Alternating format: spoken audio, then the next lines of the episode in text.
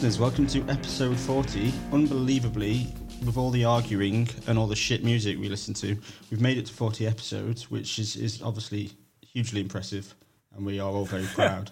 We're proud of Um, ourselves, yeah. Very proud of ourselves, and we know you're proud of us too. Um, Doubtful. so we've decided to do a special episode to mark this momentous occasion where we're going to look back at Picky Bastards so far and, and pick some of the best albums that we all decided, us and the and the editors of the website decided what the best albums of Picky Bastards history was. So we're going to talk about them. Um, but first of all, I just want to ask Matt and Nick how they are feeling about turning 40 today. Oh, my, my, I stood up and I groaned.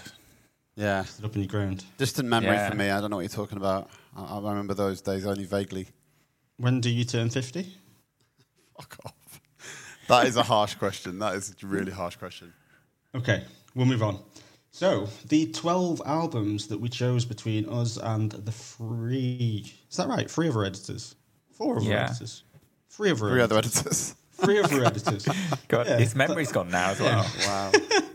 Um, so, the albums are Kano's Hoodies All Summer, Brutalism by Idles. I still don't know if I'm pronouncing this right, but Jaime by Brittany Howard. Um, Mount Eerie's Now Only, self titled Chiasmos album. Care for Me by Saba, Capacity by Big Thief, Don't Let the Kids Win by Julia Jacklin, Grey Area by Little Simz, Sharon Van Remind Me Tomorrow, Noname's Room 25, and The Iceberg by Oddisee. So those are the 12 albums we'll be discussing today. We've got four quick sort of round robin questions to start us off, and then we'll we'll go through. And by the end of this episode, we will have named the best album we all discovered on the Picky Bastards podcast. As long as Frank exciting can do the maths. As I can as do the Fran maths. can do the maths. I've been doing the you maths for ages. Yeah, we've got. It's good this time because you can't you can't do me over because I know I'm the only one who knows the other voters, so mm. you can't ruin my. If we trust you. at the end. If we trust you. I can't show you up for poor maths. You mean? Yeah. Well, anyway, let's move on. So the first of our four round robin questions is quite simply, what is the best album you've personally discovered on the podcast? And I'm going to go to Matt first. He will have 90 seconds to answer that question, starting now. Uh, yeah. So actually, um, Wasted 10 seconds of it straight away. I, Why didn't you I speak? wasn't here for obviously the first eight episodes, so I tried to frame my questions within um, the time period I was on the podcast. Even though I was listening, um, I was obviously thinking more analytically the rest of the time, and so um, I am going for this for Little Simz and Grey Area, and the reason is. I do think everything is in the shadow of Little Simz. there are Fuck off. uh, only a couple of albums that we've actually covered since then um, that I've listened to more. Um, it is one of my like stalwarts that I just turn to and I regularly listen to. Um, uh, just pr- pretty much any time, any day. Um, it's it's a wonderful album. It's dynamic. It's rich. It's jam packed, full of like fun um, and just good beats. Like it, it, there isn't a single track that really lets it down. Um, it's wonderfully British without feeling like uh, uh, too. It still feels unique. Um, it's not super grimy. It's not super like UK hip hop style. It's got its own thing going on, but it does sound very British throughout. Um, and I think, like, especially with albums, we often talk about drop off at the end of an album, but I'm sorry, you're not allowed to say whatever you were going to say. Yeah, that's That's fine. 90 seconds up. That's the worst ringer we've had, I think, on this. Yeah, I know. I spent Yeah. some time before um, trying to find the worst one I could. Um, I think I was annoying Kirsten because I was just sat on the sofa playing different alarms for about 45 minutes. Um, but I like the one I ended Said, what with. album is that? Well, it does sound like some of the stuff we listen to for the podcast. Yeah, it does, sometimes. Yeah. Um, okay, same question to Nick. What is the best album you've discovered on the Picky Bastards podcast? Go. Okay, so um, I'm going to go with Saba on this one. Um, and I will say that uh, it was a very, very close run thing. Um, and I agonized about it for a long time.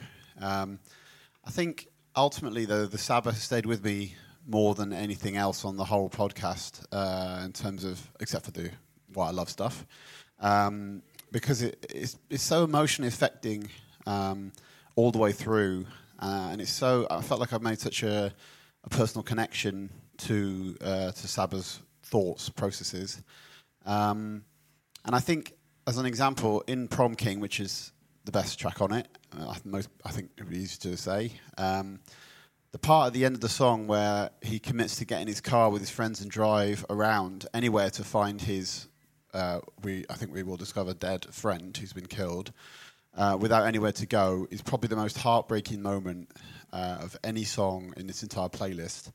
And I'm even allowing for Mount Eerie in that, which we'll come back to later, I'm sure. Um, it's just a it's just a painfully sad, moving, and human set of stories throughout the album which I absolutely love and has stuck with me throughout. So uh, yeah, I think I've got to give it to Saba. Well, that was a surprise one for me. You had about four seconds left as well, so well done. Perfect. Okay, cool. Are you ready to sign me, Matt? Oh, so ready.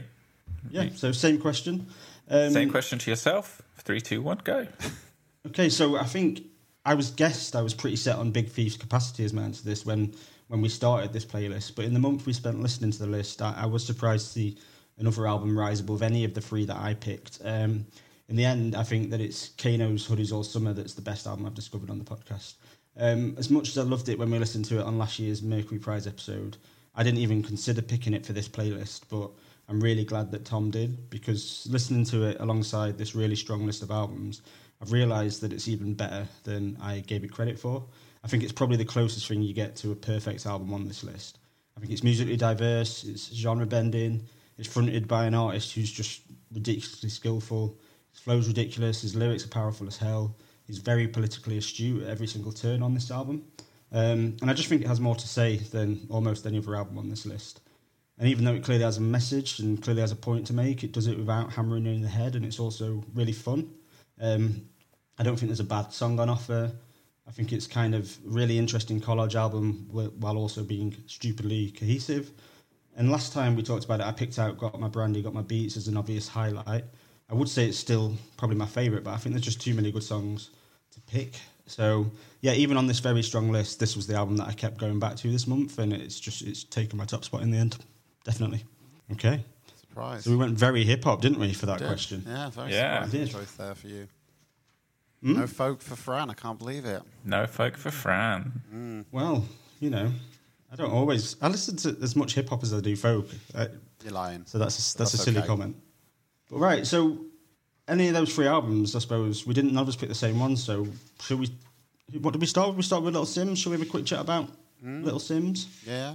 I yeah. can talk about it. Um, so uh, yeah, there isn't a lot else to say about Grey Area, is there, on this podcast? Really, um, we've talked about it a lot. I think we featured it twice already because we had the the first episode when we had it on, and then we also had it on a Mercury Prize episode. It is a superb album. I think Little Simz is one of the most exciting artists on the planet today. I think she's going to keep getting better and better, and I'm, i think her next album is going to probably be a better Grey Area. Um, and this one blew our minds straight away. I think it's a rare album that almost all of us agree on, including all the editors. I think songs like Selfish, Wounds, and Flowers are some of the best hip hop of the last decade. Um, but yeah, there's not loads more to say in terms of positives. Um, but I will say that this didn't finish as highly on my list as I expected it to. After listening to all these albums, it kind of slid down below a few, and I think that's because I think as a complete album, I do think it has a couple more dips than some of the albums Really? It's up against. Yeah, but this is I'm I'm talking about. I had to get to the real like small details on some of these albums because Yeah. there's so many I- albums I love on this. I've this. never heard list. Matt sound so close to angry. I'm, I'm, I Well, I can't don't- see a single dip. My dips, and I know I know at least one of them you- you're not going to agree with me on, but the dips for me is I don't really like the song Venom. Oh, what? Um, That's the best song on the album. I don't like the song Venom. I think the flow is very good on that song. It's not that I dislike it, but I don't really like the beat. I think it's a bit of a dip in the album, and also I think the song Therapy. I really don't actually like the song Therapy at all. I actually find it quite problematic. Um, I find I find some of the messaging on that song quite problematic. Um, but these are just very small complaints about what is an outstanding album. It's just that these are the things that allowed other albums to sneak above it um, because I think some of the albums that did get above it for me are, are pretty close to perfect, whereas Mm. this isn't quite. But but having said that, she's probably the artist on this list that I'm most excited about following for the rest of her career. It's just that for this Yeah. this album didn't quite match some of the other albums on this list for me. Yeah, that's actually something I worry about. Is is she going to be able to keep up with this album because it is so good? I think she'll think- better it. You think you're you're for once you're being very optimistic. I think she'll better it. I mean, I think Drop Six, the, the EP that came after it, was just absolutely outstanding. Um, and I just think she's she's in a groove. And I think that like if you look at the career so far, it's got incrementally better each time. And I just think it will continue to get better. Fingers crossed. Do you think Drop Six is better than this then? Uh, well, it's only it's, it's hard to say. I think there's, I think it's consistently good, um, and I think there are a couple of drops on this album. I think, no, I think Grey Area is it's an album, and I'm always going to throw an album to complete album, yeah. I see what you're yeah, it's a more complete piece of work. But I think that what she did on Drop Six, in terms of just sitting in lockdown, sitting in her own space, and putting those songs together, and I just think a couple of them are just mind blowingly good. Um, yeah, I love it. So uh, I'll jump in on Little Simz as well. Yeah, I um, this was the one, as I just said in, when I was talking about the Saba, that was so close uh, to being my favourite one, my top of the list. Um, it was the other front runner. It, it, it, I really agonised about it. Um, I think it's actually, I think it's the heaviest. In, in some ways, it's the heaviest and the most furious album we've done in this podcast, and that's including all any metal or you know death metal or any of that stuff we've done. This is the the the, the most intense, in your face album uh, we've done, and I absolutely love that. I think it's essentially flawless, um, with a particular high point of Venom. Um, and uh, it was a very close run thing for the top spot. Um, but I think, as I said in the description of Saba, that the Saba just was more affecting personally. Um, I just found it more moving, and that's why it stuck with me for a little bit, little bit harder than the, than the Simz. I came back to Saba more often than the Simz. Um, so yeah, but but but what yeah, what a fantastic album, and yeah, I'll be following everything she does. I mean, that feels like a good uh, good way to go to the Saba. Matt, do you want to talk about the Saba at this point, or Uh, sure, sure, yeah, yeah. Um, well, for Saba, I I feel like the odd one out since we did the podcast because I liked it, but um, I know you guys and the editors love it, um, and I I just really haven't connected with it in that way. I think I I can see all the parts. I can see his storytelling. I can see the, the musicality, which I like. Um, he, he is just such a fantastic storyteller. Um, but something about the tone of it all, it just it never moved from oh this was interesting for us to listen to to a, an album that I want to put on. Um, I know I, I haven't put my finger on why, to be honest. I think it, it's if I'm going to guess, it's a little bit barer. I often lean towards more joyful, happier music or more aggressive music, and it isn't those. You used some word in reference to the Little Simz that was like poppy or something, or jolly or something. I was like, that's that's an odd term to use. I don't know. I can't. I wish I could remember the exact word you used now, but yeah, Saba is not For- that. And yeah, when you were referring to Little I Simz, you were saying it was like it was. I don't know if you said jolly or I don't think I've ever heard either of you say jolly. But, um, I, like jolly now. is definitely in my vernacular, but I definitely didn't say that about Little Simz. okay. Well, there was some word that seemed to me to strike a, a very pop sort of tone, which I was surprised about. Yeah. but yeah. Saba is definitely Well- not that. I can see what you're saying. Yeah, it, it is more direct and incorporate. It does incorporate more pop elements in in uh, Little Simz for sure. That's true. All right, well, so for me, Saba, I think when we covered it, I was a really big fan. Um, it it did fall off my radar quite a lot, really. Um, I think that was at least in part because of how disappointing his live show was when we went so to see true. him. the, the gig was a joke. It was a nightmare. Oh god, it was one. I mean, and I've seen him do a tiny desk concert in which he was incredible, I but that that, was terrible, and I think that scarred me a little bit. so, um, but it was great to revisit this album. I think I've heard it a few times since since then, but it, this was the first time I've really spent a lot of time with it, and it is very strong. And the praise I had for it back then still stands. I think it, I love that it's a whole story. I think the journey from sort of busy sirens at the start to Prom King is really well put together. Um, Prom King is one of the best and most interesting songs we've covered on the podcast, I would say. Um, Life's another great song, um, very powerful in a, a lyrical sense. But I do think that on such a good playlist, this did get pushed quite far down into the bottom half of me. I think up against some of the other albums we're covering covering today, its inconsistencies are quite stark. Um, I think it has some of the highest highs, but I think some songs don't really do a lot for me at all and just kind of slide by a little bit. So I think it's a very good album, but I don't think it's a classic in the same way that several of these are. I think there's several albums that I would actually call classics on this list, and and this isn't one of them. I'm kind of fascinated, Nick. Actually, that this became your number one. You didn't pick it. I think it was Sam that picked this. Mm. That's wasn't right. And, um, yeah, yeah, yeah. I remember when I picked this because I picked this for the the episode that we featured it on Mm. first time, and I remember listening to it and kind of thinking, "This is really good." Nick's gonna Nick's gonna hate it because I felt there was a bit of a trap element to it. It a grew bit on me so much. Yeah. Yeah. the first, the first uh, half of it, even, and the first listens, I was not impressed with. And then it, slowly, it built from discovering Prom King. I sort of worked backwards, Mm. uh, and then and then you know ultimately found it very very consistent all the way through. So yeah, that's why it worked out for me so well. And thank you for Sam for picking it because Yeah. I could easily have done so. Okay. Cool. three. Anyone want to talk about Kano now? Uh, Kano doesn't appear in my other categories. If I can, if I can talk about that, yeah. Go for it. Uh, but I, I haven't got a lot to say. I've got to say it's um, I, I'm not. I'm just not that moved by it, really. I'll be I'll be completely honest, and I don't know that I ever was that moved by it. Um, it's not something that stayed with me hugely. Uh, I don't think there's anything wrong with it. I think it's it's well executed, um, but in a list like this, um, it doesn't jump out at me. Um, so I've got to say it's not it's not one that I uh, I mean nor is it you know does not deserve to be on this list, uh, but but it just was one of the ones in the middle of the pack really that, that I didn't really hold on to very much. Yeah, so Fair play. Fair play. Matt, anything Yeah, to say about I- it now? Or I have a similar sentiment. It, it um, it's a great album, and, and I have a lot of similar feelings, even though it's a very different style to, of uh, hip hop um, to how I felt about Saba. I, I didn't ever connect with it on like a a level that made me want to put it on.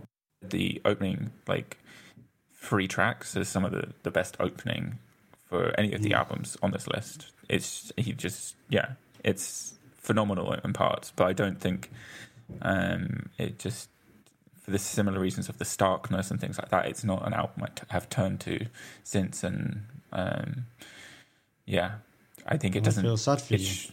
yeah, it, it just isn't an album that like rises above this very good crowd. Mm. I disagree. that's going to But happen a lot, anyway. isn't it? I think with the with the quali- list this quality. Yeah, Yeah. absolutely. Um, the interesting thing is when you, you know, I'm picking holes in an album like Little Simz that I fucking I adore. So I think it's interesting when you listen to so many good albums together to to actually try and compare what makes them stand out to you and what doesn't. Yeah. And I think yeah, it's interesting. Okay, question two. So we're starting with Nick here. Um, Question two is: Which of these albums have you changed your mind about the most since it was featured on the podcast? Nick, go. Okay, I've got to do two times 45 seconds because I've got to do a drop and a climb for this because uh, I really felt like it was very hard to judge which whether the question was implying which one had gone off the boil or risen in my es- estimation. So I'm going to do both. Um, Okay. Drop is Oddisee. Um, despite the energy, uh, this album's not really aged that well for me. Uh, it has a kind of light and airy nature uh, that I found not that compelling over time. It doesn't feel like its observations are like profoundly personal, like Saba or even like Simz. Uh, and then songs like "You Grew Up" uh, have a like, Motown quality to them, which I really like, but don't gel with the kind of hard narrative of division that it, that it kind of portrays. Uh, even though I did see them live and they were great, uh, that, that's just one thing. On the climb side, though, I'm going to go with Noname, uh, an album that I wasn't uh, that wowed by, but I just thought it was so thoughtful, intimate, particularly vocally, uh, and clever and lush uh, and warm and kind of comforting, even when it's not actually upbeat. So, um, so I'm going to put Noname in for my, my most improved category. So I've got both of them. Interesting. You've 90 gone for seconds for two. Yeah, Two. I'm not sure that's allowed technically. I'll go home now. Keep it. we'll live with it. Um, okay, so Matt, are you going to time me for this one? Yeah, three, two, one. Yeah. Okay, so there was only one option for this question for me, and it was definitely Brutalism by Idles. Um, I've been on a real journey with this album and this band, to be honest. When we featured this album on a very early episode of the podcast, I remember being positive about it, thinking it was funny and, and fun, but not being totally and utterly in love with it. And then we covered their second album, and they briefly became one of my favourite bands on the planet. I think the messages of positivity and acceptance and the gentle protest on that album made me revisit Brutalism. And appreciate it a lot more. Even start to sort of fall in love with it, even though I never liked it as much as Joy as an Act of Resistance. Um, but Idles have taken a rather precipitous fall in my personal favour since they released Ultra Mono last year. I thought that album was so bad, and some of the lyrics within it were so forced and fake and even offensive at times that I began to look back at some of their older stuff and, and look back at Brutalism and wonder if I still felt the same about them. And quite honestly, I really, really don't. Um, I think there are some really good moments on this album. I always love 1049 Gotho. I think that's a fantastic song. Mm. But nowadays, when I hear Joe, Joe Talbot's words, I just can't get past the fact that I find him really fake and I don't really believe him. Um, I think what I loved about this band was how authentic they seemed. But the more time I spent with them and the more I listened to him in interviews and, and listened to him talk, the less I believed him and it. And I think for me, when you take away that authentic belief in Idles and away from in this the album Brutalism, you're left with a decent album, but not not a great one. So it's it's massively gone down in my estimation, and it was one that I kind of didn't listen to a lot this time. Perfect, nailed it. Nailed it. You're amazing, Fran. Okay. Well done. Well done. Feel good about Yeah, yourself. proud of myself. Proud of myself. Matt, which of these albums have you changed your mind about the most since it featured on the podcast? Go. Um, Chiasmos. Um, Okay. And the reason is when we covered this, we did it in our album of the decade podcast, um, and I rated this as number four on my list, ahead of Beyonce, and I think that might be a mistake. Um, it's, it's obviously it's a beautiful album. It, the, the, like the soundscapes it creates it, it are just kind of a, a joy to just get lost in. Um, it is something that's very warm and comforting, and I have a lot of the same feelings about the album that I did when we did the album of the decade podcast.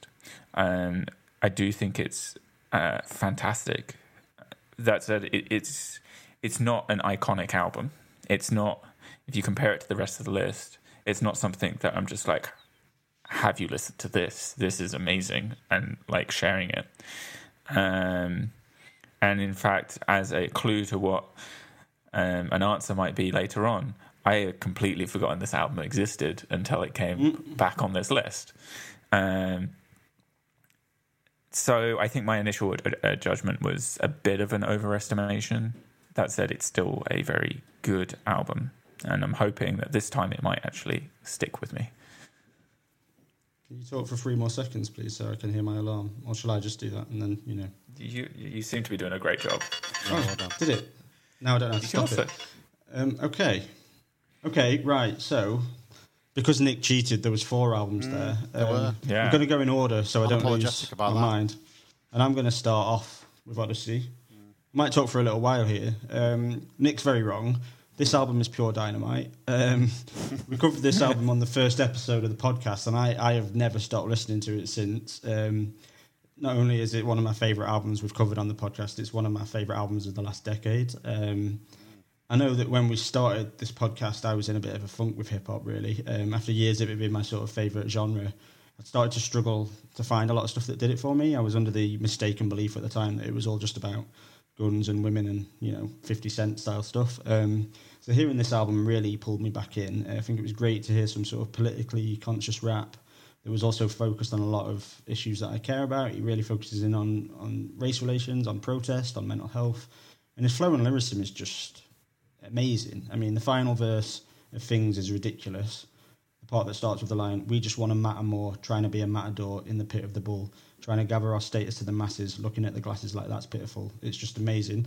There's about four different rhyme schemes going on in the space of about 40 words there. It's, it's absolutely incredible. It's crazy.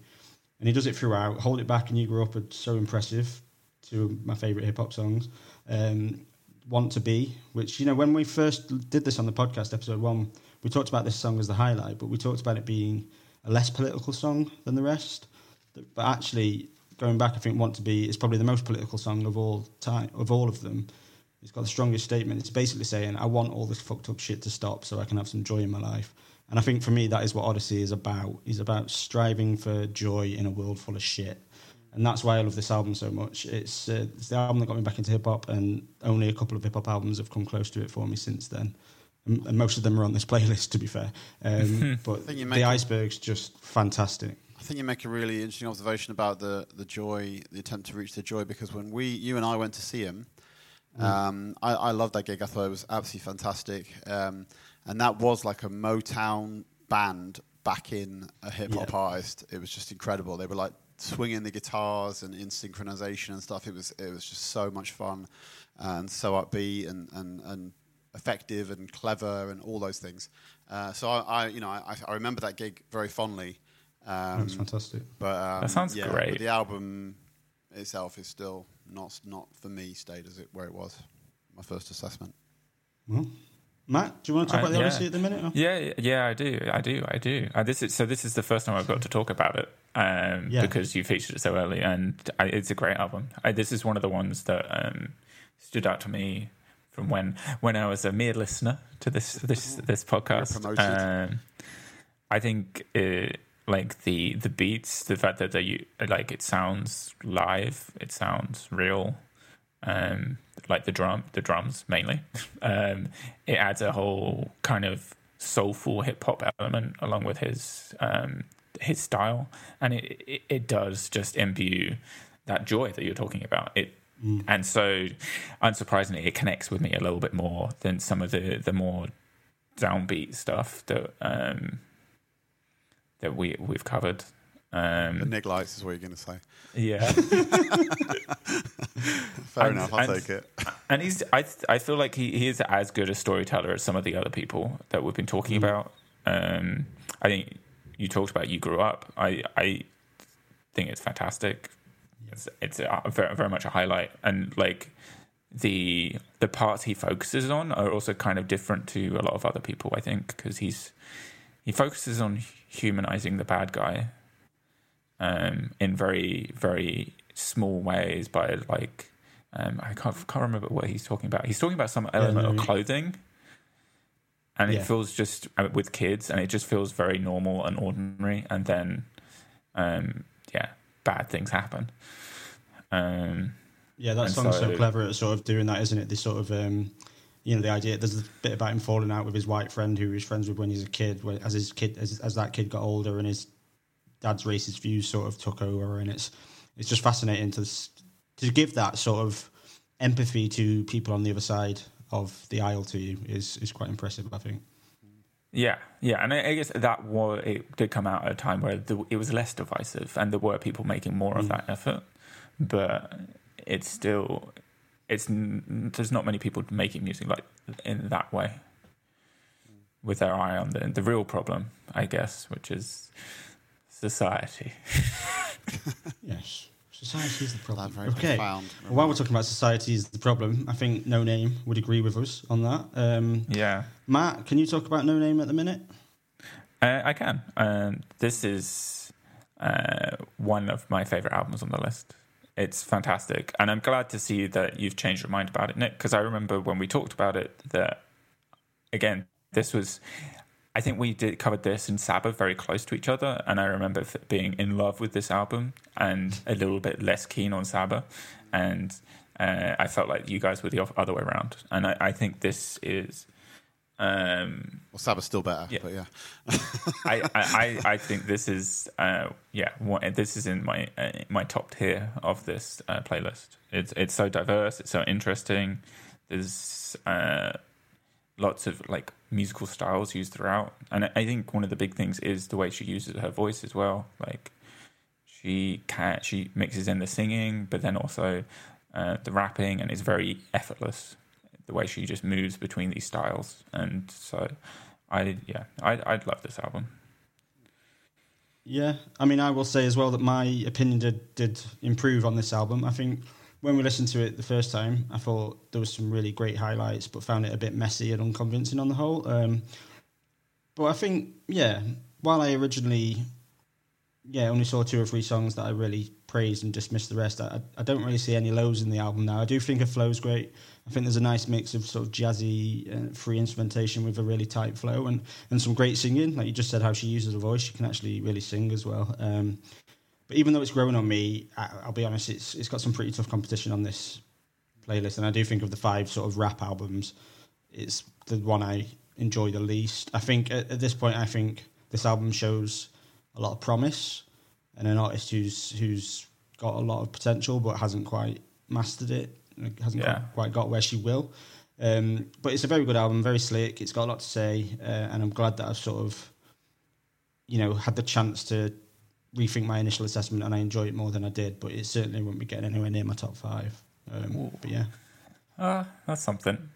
It's something. I mean, I like it. You Listen, I'm, I'm, it's great. It's very good. It's it's Yeah. again, it's a tough competition. I'm, I'm certainly not saying anything negative about it. I just think it's um, it's not in the same league as the other hip hop albums on this for me personally. But Okay. You know, do you do? You, I might surprise you that I had a look on Metacritic to see what was the most uh, like highly rated albums of our list, and this was number one. Really? It's 18 all time, wow, so it's in the Well. top 20 albums of all time according to Metacritic, which has, yeah. There's the Bob Dylan album in the top 15, so there's there's a lot of problems with that. yeah. I mean, I'm, I'm going to take nothing from that. that. That means nothing to me. But thank you for telling me. Um, does anyone want to talk about brutalism? Um, Uh. I'm trying to think. Yeah, I suppose I can. Um, yeah, I mean, uh, our journey has been uh, very different with Idles, uh, Fran, um, and I think this is another example with a, with a couple of albums where the introduction uh, of this album. Uh, the introduction of this band, sorry, through this album uh, was really just the start of a of a journey that went somewhere much more exciting in a way. So in that sense, this album itself is is, with the exception of the track you referenced, which I can't remember the name of now. Um, 1049 and- Gotho. yeah, thank Yeah. you. Uh, with the exception of that track, um, it, it, it you know didn't completely blow me away. I thought it was I thought it was uh, it was well done and energetic and all that sort of stuff. But uh, it was more a question of getting me interested to see what they did next. And as we can agree, at least agree, what they did next was absolutely phenomenal, absolutely astonishing. Uh, even if we very much disagree about Ultra Mono, um, the You uh, agreed that it was phenomenal. we all agreed that the next album was phenomenal, didn't we? do we, do we still agree? Wow. Uh, You're going to go that far as to reassess Wow. Droids and Acts Resistance that you absolutely love. I think it's the best of the three. But Oh I, my god, you really don't have believe a word he fallen off says the wagon anymore, with this one. Wow. Um, anyway, so yeah, I think I think the does next anyone album, want some Idles records? I was going to say, didn't you didn't you get like limited edition Ultra Mono? Off price Idles records. Wow. Um, yeah, this, the next album after this one uh, would have been high, very high on my list. This one uh, was was somewhere more in the middle because uh, it, it was just a start. You know, it's just an opening to, to where they were going to go. So yeah, that, that's what I've got to say about that. I think. Okay. Cool. Yeah, I, I, I think I suggested this one for the list, um, you did. mostly because I, I, missed out on the opportunity of talking about it, and so this I find this album. Um, it's I think for me it's a fantastic album. I, I'm somewhere in between you guys, I think, because I do see some of the merits in Ultramono. It hasn't poisoned Idles for me Yeah, I'm the same. um, like it has Fran. Um, Joy is still their best album, um, but this is actually the album of theirs that I listen to more than any other. Um, I think that might be because I listened to Joy so much when it came out in 2018. I think um, it was obscene the amount I listened to that album, and so I just I, I it's going to take a couple years for me to to get it back into regular rotation. Um, but like this album is like I think fantastic. I, I I can see what Fran's points are, but like people can change, and they maybe they are more disingenuous now, but it doesn't change the fact that at this point it felt real and it feels feels real still. Um, and so I think disingenuous is a, is a super hard term to use. That's, that seems really unreasonable to me. But, but either of you just use the word disingenuous on any of their I, stuff. I, I'm not saying it is. I I'm know saying Fran that is. it appears that, that, that Fran is saying that. I think Joe Tal- Talbot is 90% bullshit. I don't believe a word of it. I'm not, I'm not sure that I feel the same about the rest of the band. I feel like some of the stuff I've seen from him and heard from him, um, and just the lyrics to some of the latest songs that are really quite offensive and go against everything they've said so far. I, I just feel it, I feel like he scored an opening and he went for it. Um, Yeah. Fair play to him, but I don't believe there's that much truth in the music. That's my problem now. Yeah. We'll, we'll see. We'll see what happens next. Yeah, But and I'm not I writing him think- off. Like if they might bring me back There you in, are. they You're might selling bring me me back in. for Christ's sake. How much is that? Yeah. They might bring me back in. They just need to, yeah. I, I'm, I'm work interested on to see what happens next. I'm interested to see what happens next. I think so. The, the big thing I wanted to add for this album, but similar to Oddisee, I think um, for you, Fran, I'd started to get less interested in rock music and then this album really reinvigorated it for me. I didn't think there was much out there, and I found a bunch more on the back of this that I've Yeah. since been listening to. So yeah, I would Um, agree with that statement. I think you know, even though I they're necessarily Idles, I'm not listening to as much anymore. I probably wouldn't be listening to a lot of the stuff I am if Idles hadn't burst onto the scene because they did. I think it came at a time when it was needed. So uh, fair play to them for that. Um, and lots of good bands have followed in their wake, Yeah, but better better bands. better bands. Mental, absolutely mental. Um, so Cool. you said Kiasmos, right? yeah, I did. Yeah. Okay, I'll talk about Kiasmos briefly. Um, I've not got loads to say. I think this clearly deserves its place on this episode. Um, I'm glad to see it's here. I can't think of another electronic album we've covered that comes even close to this one, and I think it would be a shame to have no electronic music on here. So I'm glad James picked it. I think it's atmospheric. I think it's exciting. I think it can be enjoyed as a chill out album, or I think it can be more energetic than that. Um, feels pretty unique in that sense. I think it's very beautiful. I think it's very well put together. Um, but just due to my personal tastes and because of the strength of the list here, it's not one that's coming near the top for me. But it, it- I'm really glad it's here, and I'm, I'm, I think I spending another month with it, it did intensify my uh, enjoyment of it. I do think it's a very, very good album. Um, but yeah, it's probably I probably won't listen to it again just because it's not the kind of thing I put on often. But I do think it's very impressive. So for Kiasmos, for me, um, I would say that it really it demonstrates something to me that I didn't know uh, in a way was possible with this genre, which is the, the, the full sort of complexity and subtlety uh, of, of electronica, uh, which I suppose Aphex Twin uh, I, I am a big fan of, but uh, I sort of think of that as a bit more industrial in a way. Uh, Yeah. But in terms of tr- pure electronica, this this album is, is complex and subtle in, in a kind of way that I had never given it credit for, uh, and never given the genre credit for almost. And it has these synths and these builds which have like uh, very very nuanced uh, work behind them, underlying them. Uh, so I was really impressed with it. Um, I mean, like Fran, it, and just because of the competition, it, it's not super high on my list. Uh, but I mean, it's, it deserves to be on this list. Uh, and uh, yeah, I'm glad I'm glad we got to listen to it again, and I, I will come back to it as I have periodically over the, the time since we first ca- uh, covered it. That's. I think that's a really good point. Like, I, I haven't listened to an electronic album that ha- has quite as much emotion packed into it, and to carry to carry that emotion throughout. Um, yeah, it's it is a great album.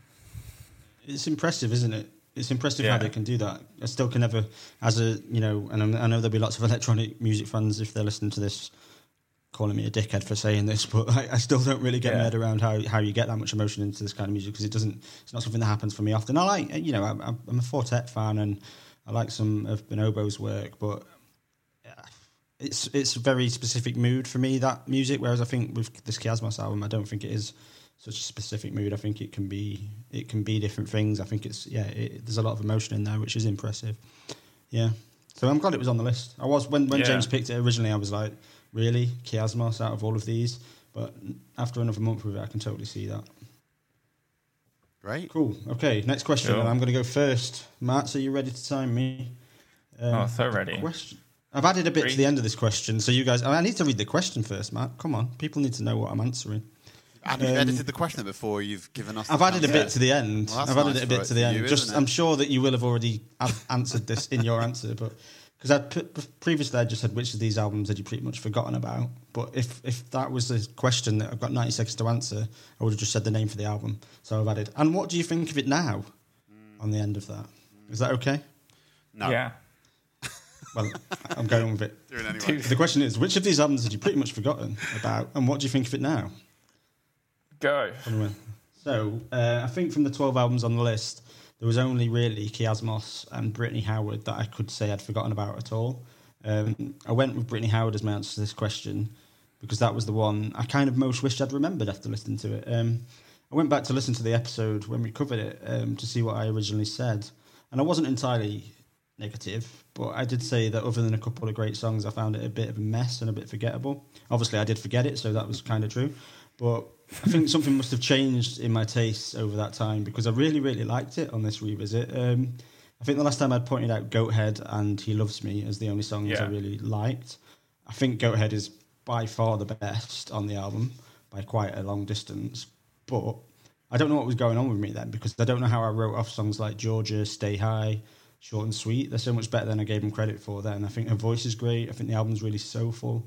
I stand by my previous feelings about 13th century metal being a bit of a nightmare song and very annoying. But it's the only one on the album now that I would say is a problem. Um, do I think it deserves a place on the best of episode? I'm still not 100% sure that I do love it that much, um, but I can understand why other people do. And again, like with the Kiasmos and the Noname, I'm glad I got to sort of revisit and rethink it a little bit because, yeah, I like it a lot more than I did when we first covered it. Okay. Cool. Easily done in time. Yeah. So, to Matt next. Are you ready? Yeah, yeah. My answer's Yeah. gonna be real quick and easy. Well, it's Kiasmos. so, like I said, I completely, Kiasmos. I completely forgotten about it. Um, I forgot that it existed. It is, as I said, a very good album that I enjoyed a lot. Um, but I'm really hoping that I'll, I'll this year actually remember it and listen to it several times, as opposed to not at all. Okay. Well, that was very quick. Um, but yeah, Is that what you're saying? less than, less Yeah, than 30 seconds. There's- He's just there's talked about nothing- it, hasn't Yeah, Yeah, that's fair. That's fair. Yeah, no problem. Yeah. It's allowed. Okay, I did then, two, Nick. so you could do half of one, I suppose. Yeah, yeah. It- So, Nick, which of these albums had you pretty much forgotten, and what do you think of it now? Okay, I'm going to go with Julia Jacklin. Um, this album, uh, coming back to it uh, after this gap, uh, was as beautiful uh, as when I first heard it. Um, but I realised coming back to it that that is not enough to carry it to a place where it has uh, enough weight to, to matter to me. Um, the beauty of it is, is you know, beauty in, in the music itself is not everything, and uh, I, I didn't, I wasn't particularly moved by it. Um, so beyond the, uh, you know, the kind of lilting vocal and the delicate acoustics and stuff like that, it was just not an album um, that I could get excited about, and uh, so I, forgot about it, and I think that was appropriate. Honestly, I, I don't feel like I don't feel like I, want to come back to it again after this. I, I feel that that's that's the energy to Jacklin for me. So yeah, that was a quick answer as well. nice. Okay. So, anyone want to talk about Brittany Howard at this point? Sure, sure. I think this is Yeah. one of the best albums on the list. It's I've said that about every album so far. exactly. Yeah. no, Yeah. I've said. How I've said long's a your top of five? Have you got 40 albums in your top five? I've got top. I've got six at the moment, to be honest. not allowed. Uh, yeah, we'll figure it out. But I think like this. This is one of the top tier albums on this for me. It's fantastic. She is amazing. Um, it is just a really nice balance of his uh, like funk, funky songs, soul songs. Um, the te- the tempo mixes it up nicely, so it doesn't get like boring throughout. Um, which it might be a, a sin of some of the other album that we might talk about in a sec. Um, but I just, I just, it feels confident and authentic, and I just, yeah, I love it. I think it, yeah, it's very personal, universal. I could say a lot of adjectives that are positive, but it is, it's, one of the nice. out. There's six albums that I've consistently listened to this year, and it's one of them. Okay, interesting. Um, Nick, I, I'm, I'm, I'm sensing you don't want to talk about Brittany No, at the minute. no, I don't. Um, so I'll talk about Julia Jacklin. Um, so Julia Jacklin's another one that we covered very, very early on the podcast, and another that's stuck with me all the way since. Uh, she's become one of my, my favourite artists. Really, I follow her very closely. I've seen her live four or five times. Um, I love her. I think she's just such a rich, powerful, soulful voice. I think she can mix it up. She's got different levels. There's different tones to the songs. So I think sort of the fact that she has such a an interesting voice means she can do the slower songs, she can do the more energetic songs, and she shines on all of them. Um, each song's great um, on this album. I think she'd go on to write a couple of even better songs on her second album, Crushing. But in terms of its success as an album, I think Don't Let the Kids Win is better than its predecessor. Um, I think that's largely down to the storytelling here. Um, she doesn't rest on the fact that she's got such a great voice. She tells really good stories too, and they're very relatable. I think Same Airport, Different Man is is one of the best examples of storytelling I've heard on a song. I think she works through a lifetime of like loves and heartbreaks and trips home for recovery time with family, all through these little vignettes in an airport. I think it's just so well put together. And then there's the amazing title song at the end. Um, really interesting look at sort of parenting from the perspective of a child or, or being in a family. And, and, you know, my favourite line of that is the don't let the kids win, just let them fall. You don't want them growing up thinking two year olds are good at playing basketball. Just, you know, as well as having this great storytelling, she's also really funny, which is quite often not a feature of, of folk music. So I was, I'm always really impressed with that. And yeah, I love this album. I, I did um, imagine it wasn't going to be one of the most popular ones on the list, but I don't care because it's fucking great. Okay. Um, I, I, I, yeah, there's some good moments in this. I, I really like, for example, Small Talk. Um, I think the the big feelings I have about this album really are, um, it sounds like for like this kind of folk rock uh, stylings, it just doesn't stand out. I think it's on the same. I know uh, Big Thief is more of an indie rock, like rock leaning, but um, they're adjacent. And comparing the two, like her voice doesn't stand up to it. The music does isn't as dynamic. It's They aren't just- adjacent. I just want to point that out. I, But in my of- head, they are. um, there's just more lulls in what's going on, and and so I think on a regular playlist, this would have been a standout. On this playlist, it's very close to the bottom. Um, and I, I think it's especially in this genre. There's so many. It's there's a, such a so many artists at the moment that are in this genre, and to to make it to make an impression is hard. Um, and so I, d- I don't think she really did that beyond a couple songs. Fair enough. Fair enough. Okay. Okay, final of the four questions. Which album does not deserve a place on our best of episode? Um, Matt, I'm going to start with you. You ready? This is going to be so Um, easy for you two, isn't it? Yeah, So easy. Go, It's, it's Mount Eerie. Like I wanted it to be something else. I did oh, try. No, you didn't. No, I did. Like Nick, I feel bad because I did. I, I I, feel have, bad about it. It's fine. I want you to know I've invested in this album. I've tr- I've listened to this album a lot. I've tried to understand it, and but my mind hasn't really changed that much. It it reminds me a lot of different melancholic indie folk that's out there, but it just feels like there's less songcraft. And I get that there's it's imbued with this emotion of the situation, and it is this stream of consciousness and I, I like I can understand that and I respect that as a way of making songs. Um, but for me, I still stand with the viewpoint that it's music for him, and if you can get something for that from that, that's super great. But I think I guess luckily for me, I haven't experienced what he's experienced, and just, I don't have that need for a crutch in that that's in that way or a need for support from someone who's gone, gone through that and so I, I just can't relate to it and yeah, yeah, Is that you? that's me being nice. So that was you being Okay, nice. I okay. could tell. Um, so the question now is: Does Fran want to also give it a good kick Well, in before I go now, in? Or We're going to you now, mate. We're going to you. Which album does not come deserve back a to place it. on We'll the come best of back to episode? Mount Eerie in a minute. Then, yeah, that's fine. Who knows? I might surprise you. you might. I don't think so. Okay, so I'm Go. going to go with uh, what? Which album does, does not deserve a place? It's the Brittany Howard album. Um, this album feels really, um, to me, feels quite two dimensional. Um, funnily enough, I, I actually like the energy of 13th century metal, um, but I found that uh, it was generally like not just not. It was very much on the nose. It was very uh, not subtle, really. A lot of the album, um, I think Goathead, for example, it's a powerful story of kind of racism and exclusion, but it felt uh, like it missed a lot of delicacy and a lot of care that was taken around an album like Noname's album, um, which was a lot more affecting uh, and powerful for me. So the Brittany Howard album is one that could also have been one I'd, I'd put down as forgotten about, but coming back to it, um, I was less impressed than I was the first time, um, and I and I don't I don't see that it should be on this list really. Okay. Boo. Right. Well, that's you two taking each other's picks out in the last question. Yeah, yeah. yeah. Yeah. Um, do you want to time me, um, Matt?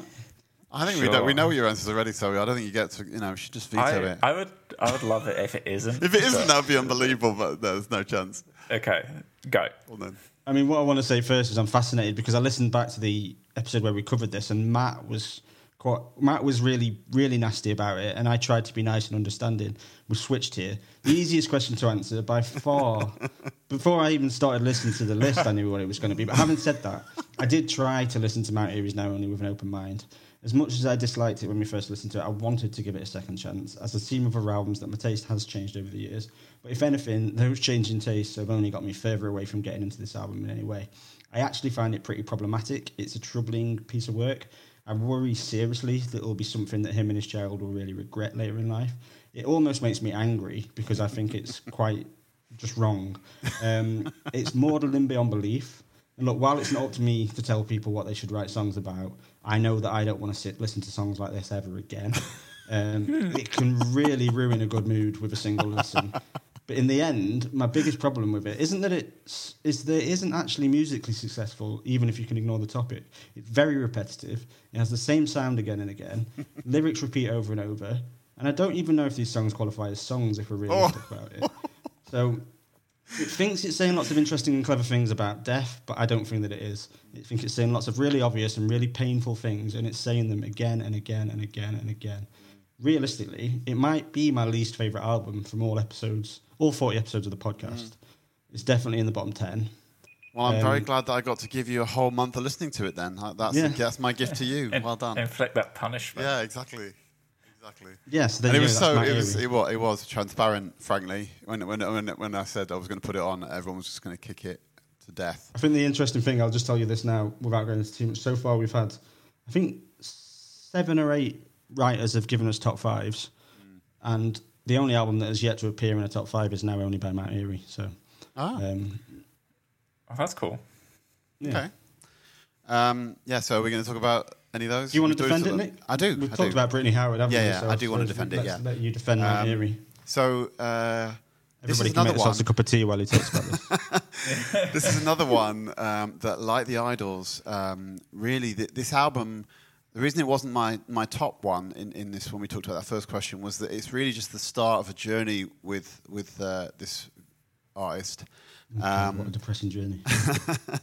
which I've followed since and has just profoundly affected my life in, in, in, a, in a way that's just stayed with me uh, just incredibly. But that said, this specific album um, is a lot weaker than Lost Wisdom Part 2 that he did with Julie Doiron, Doiron I think you pronounce it, uh, in 2019, uh, which is absolutely. And if that was on this list, um, then then it might have beaten the Saba and everything. But uh, again, like with the Idles, um, this is a, an incredible artist, um, an incredible, searing, honest, open, vulnerable person, uh, writing narratives that are to his core. Um, and uh, but but this first album that I had heard of his uh, is not the strongest one of that he has done. So that's what I will say. okay, so your your defense of this album is that it's not that good compared to some of his other work. It's a it's a gateway album. It- It's a it's a gateway album, but it's I mean it's a gateway album in the sense that I loved it and wanted to move on to more stuff of his, and then found even better stuff afterwards. So yeah, Okay, okay. Is it? Is Cool. it okay? Is it better in the sense that you reckon we'd like it? I, I think I think it's more the new one, Lost Wisdom. It, it, it's it's more profound, more subtle, uh, more intricate, uh, more philosophically complex. Uh, yeah, so it's, it's in all respects it's, it's it's better than this album, which I, I Do, do again, I the songs sound like songs? They actually do. It's weird, isn't it? Really strange. You should watch their uh, the Tiny Desk concert if you want a little bit of a taster of it, because that's great. They I'm did a Tiny Desk of, of it. I've got other things to do. Yeah, we'll No, see. I will. We'll I'll see. give it a go. I'll give it a go. I'll give it a go. It's really good. should- you know, I'll give it a go. is really um, Okay, that is the four questions, and amazingly, we've covered all but two of the albums, Wow. um, which surprised me. I thought we'd have quite a few to talk about at the Mm. end, but we've only got two left. They are Big Thief's Capacity and Sharon Van Etten's Remind Me Tomorrow. Mm. Uh, shall I start on Big Thief? Seems I picked it. yep. Yeah, go for it. Okay, so I've I've already said at the start that I'm really surprised this didn't come top for me. Um, I will say though that because of this album, Big Thief are the best band I've discovered because of this podcast. Um, Matt, you introduced this Yeah, as your I was very say, first Why I. Love. um, I am very grateful to you, mate. Um, there hasn't been another Why I Love that has been as convincing for me in, in the 40 episodes of the podcast. Um, I was immediately on board, and they've become one of my favourite acts on the planet. Um, me and Nick went to see them on the back of you putting this on the podcast, and um, and didn't speak to each other through the whole gig because we were still not talking about whether we liked Big Thief or not. So that was Before the, before the episode came out, we weren't allowed to talk about Yeah, it, were we? Yeah. yeah. So went our separate ways. amazing. Yeah, straight away Yes. after the gig. um, I think maybe the reason, and we've touched on this with a couple of albums, maybe the reason this didn't top my list here is because it isn't my favourite album of Big Thieves. Um, but I there do you go. There's the Mount introduction- Eerie logic. That's exactly what I was saying about Mount Eerie. Which- So yeah. Which album's your favourite?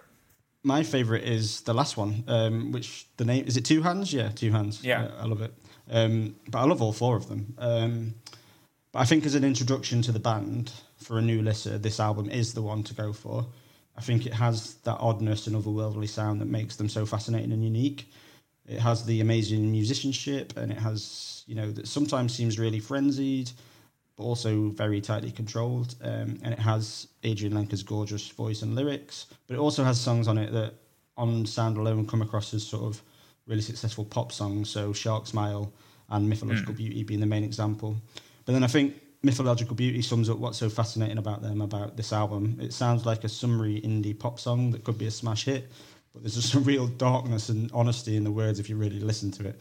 Um, real sadness if you if you listen to the words. Uh, in its lyrics, in its lead singer, it's off kilter but very inviting instrumentation. I think Capacity has pretty much everything I look for in a great album, and it, yeah, I'm so glad that you did introduce it, Matt, because I, I don't know how I'd missed them. The fascinating and annoying thing to me is that I saw them at Green Man uh, two years ago on the main stage, and Yeah. I was at Green Man two years before that, and every time I go to a festival, I sort of play through everything on the on the lineup really. And, and if something grabs me on first listen then I'll keep listening to it and decide whether or not I'm going to go and see them. And it turns out that I was at Green Man when um, Big Thief played on the smallest stage in the middle of the day. I've, I've I've heard it's probably their le- their best gig they ever played. And for some reason I just heard this album the first time and dismissed it. And I regret that to this day. Um, That's outrageous. I love and this it album. was it was this album that you listened to, or I, I assume it was this song. To be honest, I don't know because they release albums so regularly. I'm not. I'm not sure because I wouldn't have. I didn't notice it. I, I don't remember what album it was because I obviously just dismissed it. Um, so it I could have been the th- previous album. I think it would have been the first one, which is well also a sensational album. Yeah, it's it's fantastic. Um, they're all great. I love them. But yeah, okay. Big Thief. Who's next? I'll go. Um, yeah, I think I thought I think the the kind of wailing of of this vocal of her vocal um, through all the albums that this band have produced is just impossible to resist. Um, I think it, it, it, it and the vocals and the lyrics back this up uh, very very convincingly. This is where the Julia Jacklin comparison is is worthwhile. I think. Um, I mean, uh, you know, this, this this is profound, profoundly clever songwriting um, all the way through, and uh, it was beautiful to see it live. I thought she played guitar with a lot of dynamism and excitement throughout that, that gig, which uh, really brought me into the album even more um, at the time, and, and I've stayed stayed with that. I, I actually think this is the best album of the ones, though. Um, actually, um, in fact, I think it's possibly the best folk rock album I've ever heard. Um, Wow. uh, and I absolutely love it. Yeah. So, and, uh, but I, I haven't listened to the others. I mean, I've listened to them all a fair bit, but this is the one I come back to most often. Um, I think uh, from the very first track, from Pretty Things onwards, uh, it just knocks it out of the park. So yeah, absolutely love it. Fantastic. Um, Cool.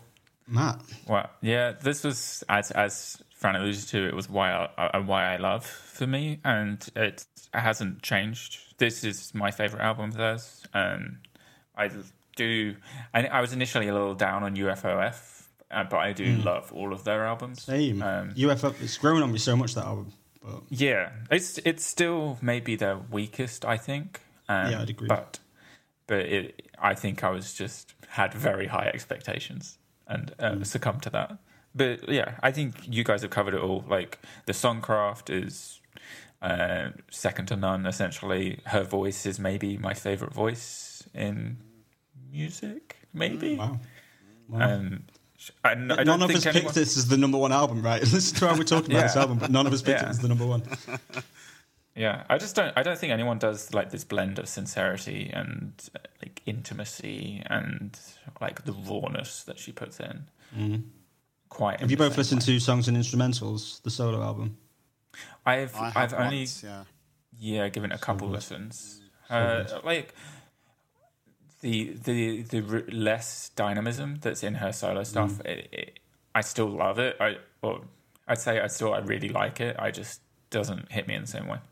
I think Song and Instrumentals is the first one of the solo albums that I think is as is as good as a Big Thief album. Uh, it's just it's it's quieter though, and it takes a little bit more time, and it's very very very bleak. I think Um, Matt's right though that it misses the, that dynamism because because you know the band really are a band. It's not you know uh, Mm. Big Thief really are. I mean the, the drum, I don't know the names of the members. But the, the drummer is is really uh, sort of stylishly jazz infused all the way Yeah. through the live set Mm. and that I've seen in performances I've seen of his and. Uh, and then uh, what's his name? The guitarist that we went to see, Matt, Meek. Fran, Mark Meek. Yeah, um, he, he's also you know just a very uh, uh, lyrical guitarist, if that's possible. Uh, he kind of Yeah. jumps around and flows through parts uh, in a really beautiful way. Uh, so yeah, they, they all together add up to this band, um, and, and you know obviously the bass is great as well. So they, they, they, they add up together to, to a band that's really uh, amazing, and therefore the solo stuff doesn't quite carry that, but I, I did enjoy it when I heard it that time.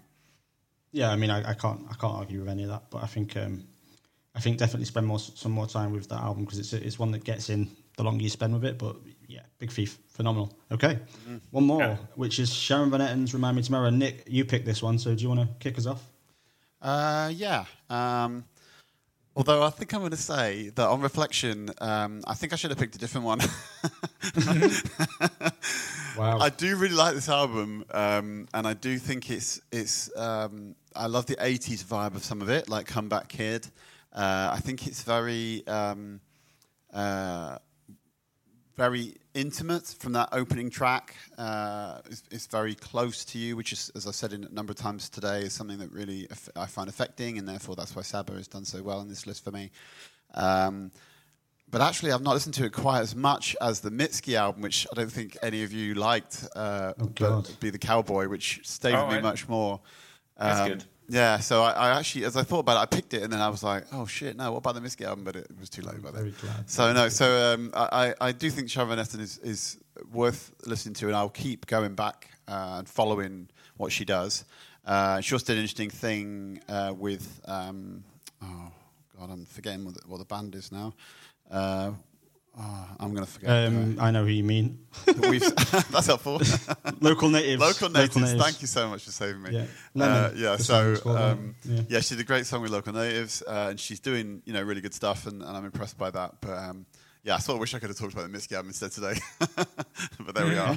So yeah, that's all Well, I, well, I told you about the um, Mount Eerie not being on anyone's list, but apart from one on all the lists that we've had so far, Sharon has made an appearance. So Mm.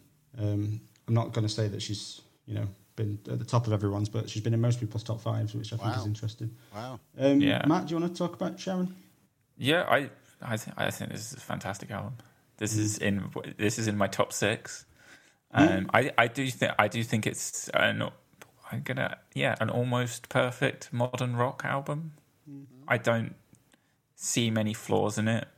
Um, I I do think that like artists like her and Mitski are really leading the front with this kind of like straight down the road rock, like rock pop rock rock album uh, aesthetic. Um, I, I just, but I think her transformation from a kind of a pretty regular folk artist into this album is is one of the the biggest step ups I've seen in from album Yeah. to album uh, of any anyone that I follow, and it's yeah, it's amazing. And sh- this album just yeah, I listened to it so much. It's fantastic. Yeah. Agreed. I think it's another of the albums on the list that stayed with me ever since we covered it, and, and one that's just I've grown to appreciate more and more as time's gone on. I think I actually it's a masterclass in songwriting and album construction.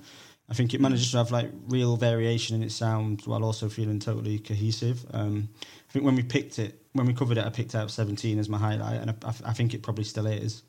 But I think something stuck out to me really when I was listening back is that sometimes when we're listening to so much music for the podcast, I, I can get stuck on a standout song and, or two and not appreciate the complexities across the album.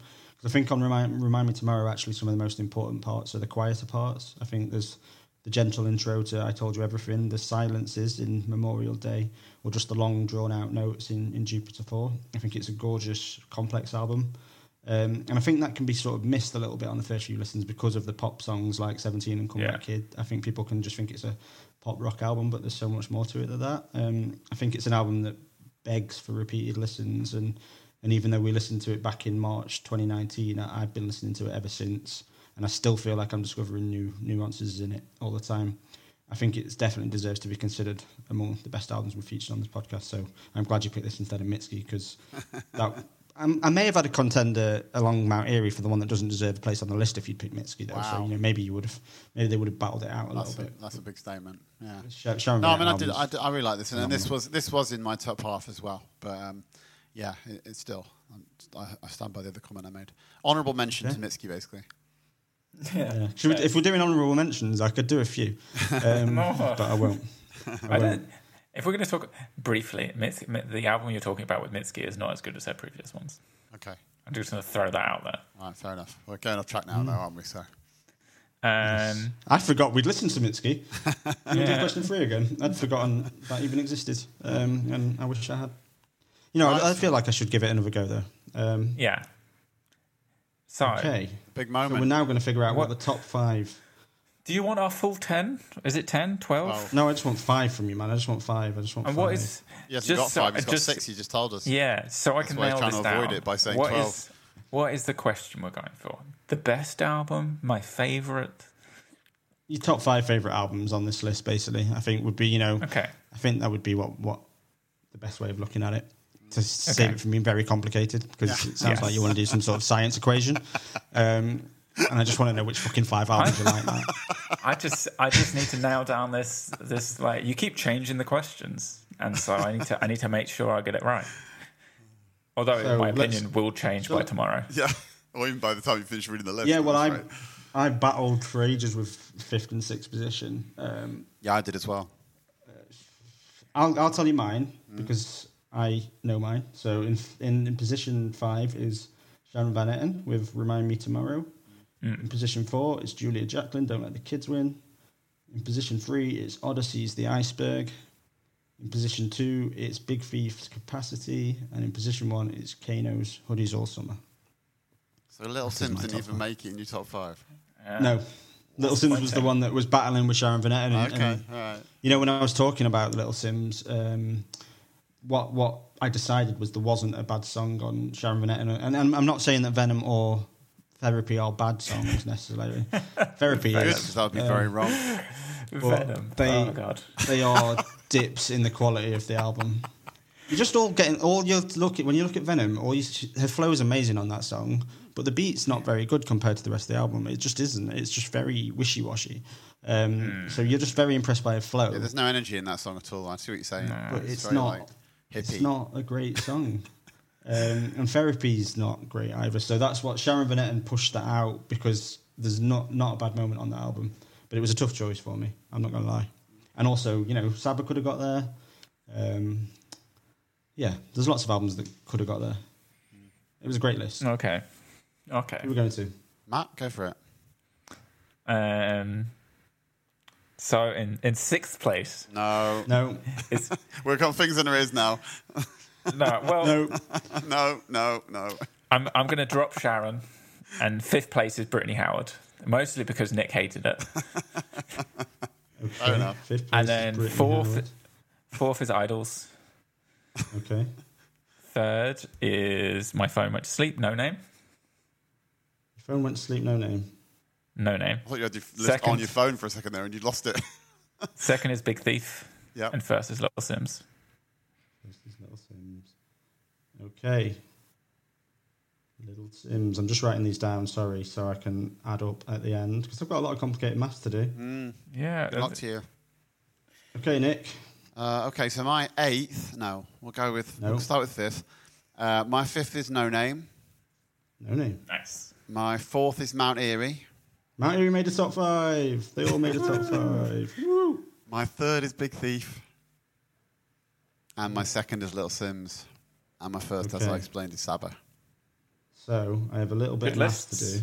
Do. Good list, everyone. So now we've got the interesting question of how on earth are we going to talk for like 10 minutes while Fran furiously tries to work out the maths of this? I feel like I like was going to say, I don't know why we get Fran to do this. episode. Yeah, there is somebody in the team here who's a little better at maths than When Fran. I'm, I'm literally a scientist who handles data. you could, you could introduce the next the next episode. oh, I thought you were talking Well, about you me. can do it in the next time if you Yeah. want. I By thought you all were talking means. about me, Matt, as So- an opportunity to Well, do the do you, maths. do you do you want to talk about the playlist as a whole?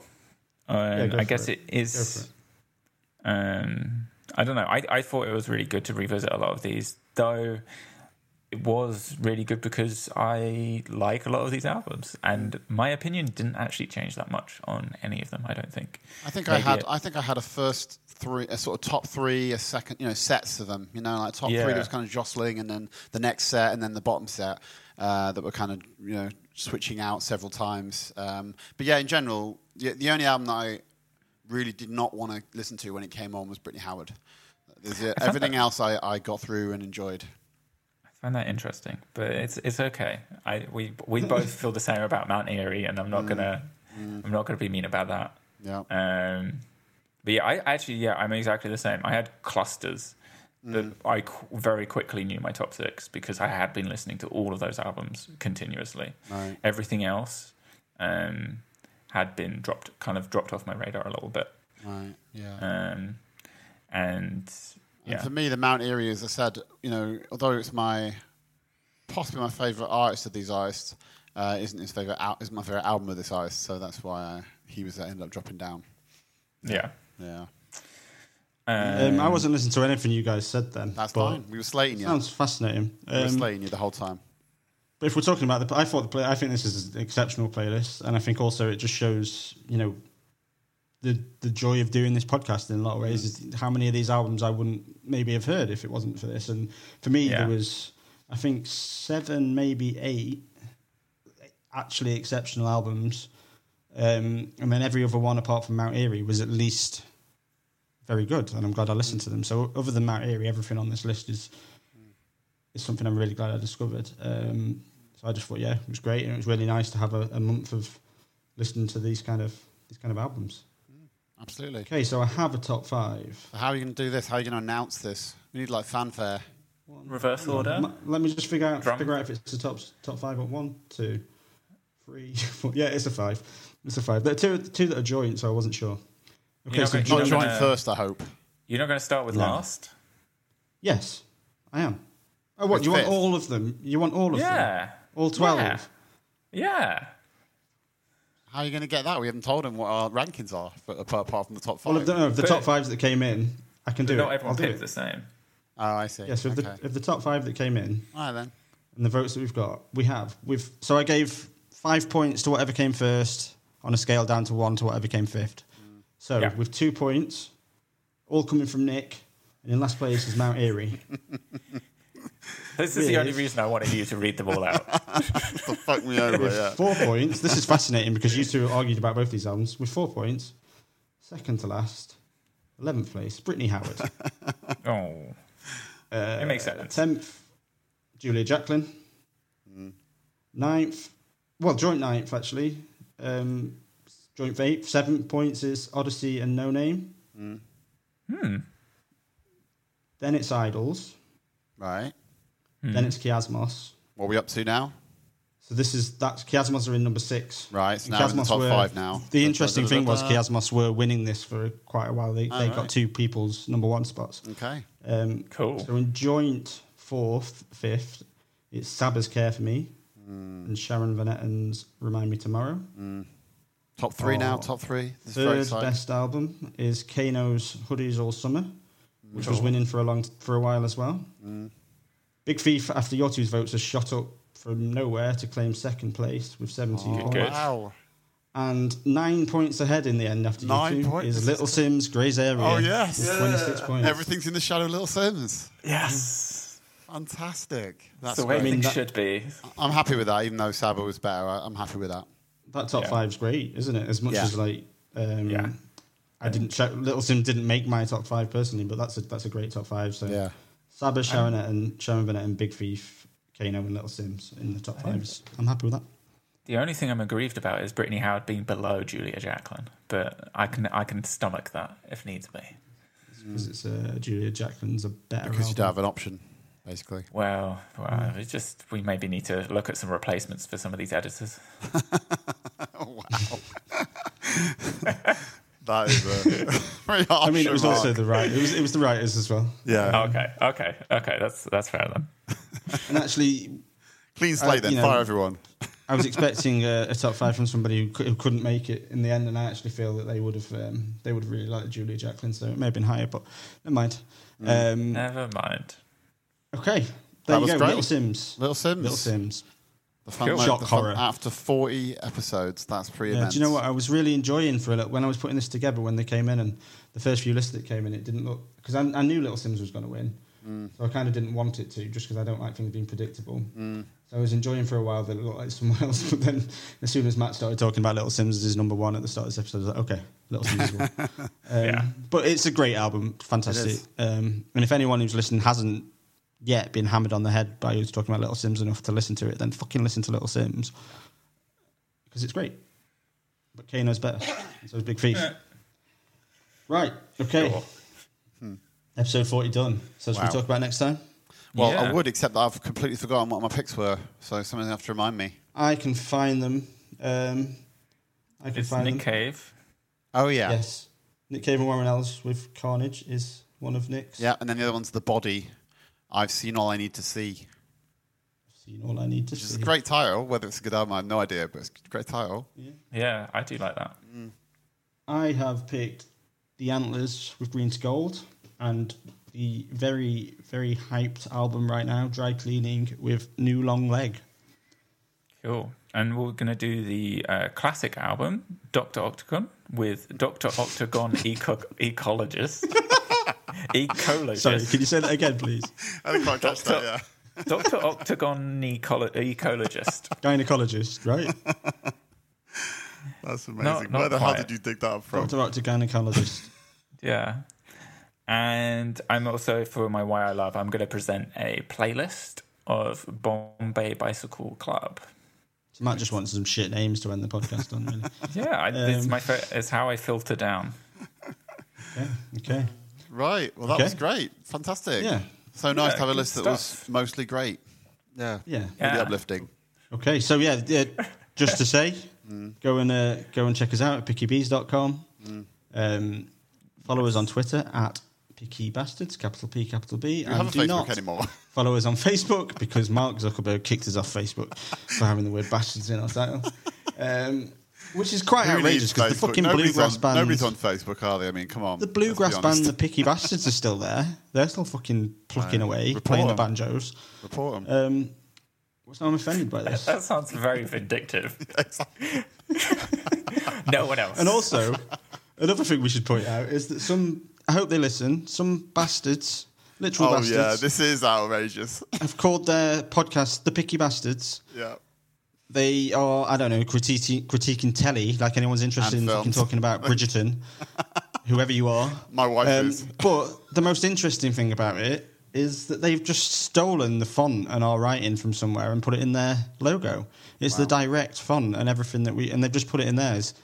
Wow. So if you're listening, we're coming. We're coming for you. We're coming for you. I said it. Are you from Oh, my God. Yeah, we're coming for you. We can't find you, and I don't know how to find you, and I don't know where you're from. and if you did find him, you don't know what you'd do anyway. Yeah, But they'd probably just run away. Um, You'd but probably you are just stare at genuine. them. You are genuine bastards. Whereas we're just pretending. Yeah. Yeah. Okay.